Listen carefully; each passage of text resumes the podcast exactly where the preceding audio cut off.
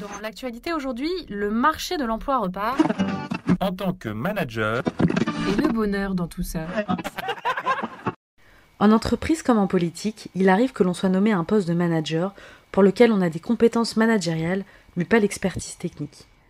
Il faut alors apprendre à trouver sa place face à des experts. Un challenge pas toujours évident à relever quand on aime tout savoir.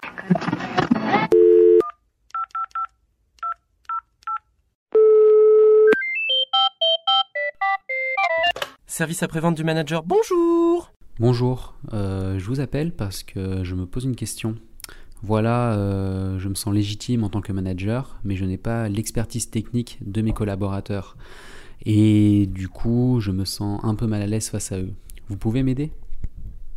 Alors un instant s'il vous plaît, ne quittez pas. Bonjour, donc je suis Nathalie Collin, euh, je suis coach, euh, je suis ravie de faire votre connaissance. Euh, c'est un métier que j'exerce depuis plusieurs années et dans lequel je prends vraiment plaisir à accompagner des dirigeants, des managers qui ont envie en fait de pratiquer un leadership qui soit plus authentique et qui leur corresponde. Donc je vais essayer de répondre à votre question. Moi, j'ai observé dans mon métier que très souvent, euh, vous êtes propulsé après avoir occupé une fonction qui était plutôt d'expert technique. Et puis, tout à coup, vous êtes dans, dans un monde euh, qui, quelque part, peut créer un sentiment d'inconfort, voire de vulnérabilité, puisqu'on vous demande d'encadrer et de manager une équipe qui est plus experte que vous ne l'êtes vous-même.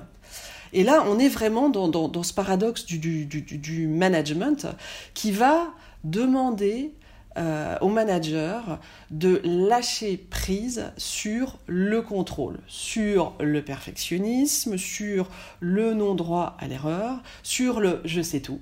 J'ai réponse à tout, le fameux j'ai réponse à tout. Un, manager euh, qui au maximum de son potentiel a complètement lâché prise sur l'expertise.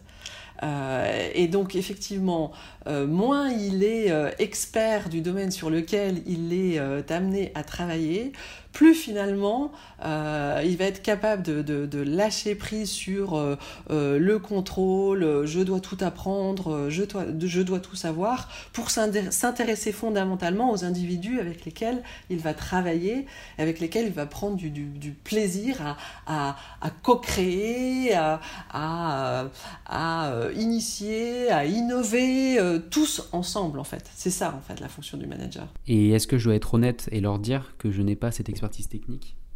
Ah, alors là, c'est là, là, on est dans le domaine de la, la croyance euh, de d'oser finalement avouer une pseudo faiblesse. Euh, donc la vie, en fait, elle nous a quand même conditionnés euh, pour qu'on ait cette croyance qui est, profondément ancrée en nous qu'il ne faut pas montrer ses faiblesses. Ça se fait pas parce qu'autrement je suis en danger. Euh, on risque de pas me reconnaître, de, pas me reconnaître dans ma fonction de manager. On risque, euh, je risque de me faire rejeter. Je risque de ne pas être compris. Donc, donc il y a un risque. Donc là, on est sur la fonction limbique du cerveau qui se met en alarme et qui dit oula, attention, danger n'exprime pas ton inconfort, n'exprime pas tes émotions parce que tu sais pas ce qui peut t'arriver en fait.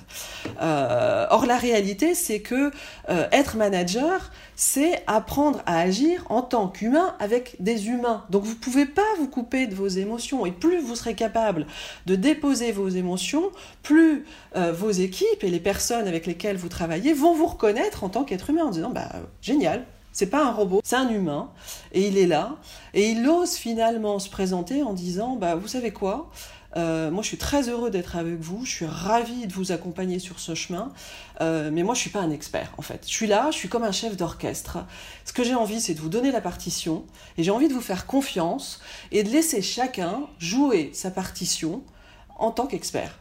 La crédibilité, elle se crée sur euh, cette capacité d'être soi-même, dans, dans, une réelle posture de, de, légitimité. Donc je suis capable en fait de prendre des décisions au moment important, opportun sur la base d'informations euh, dans lesquelles j'ai pleinement confiance parce que ce sont des experts qui m'ont amené ces informations, qui ont été travaillées et, et j'ai aucun problème avec elles. Et sur la base de ces informations, en fait, je vais être capable de donner une direction, de prendre des décisions qui font sens au service de tous.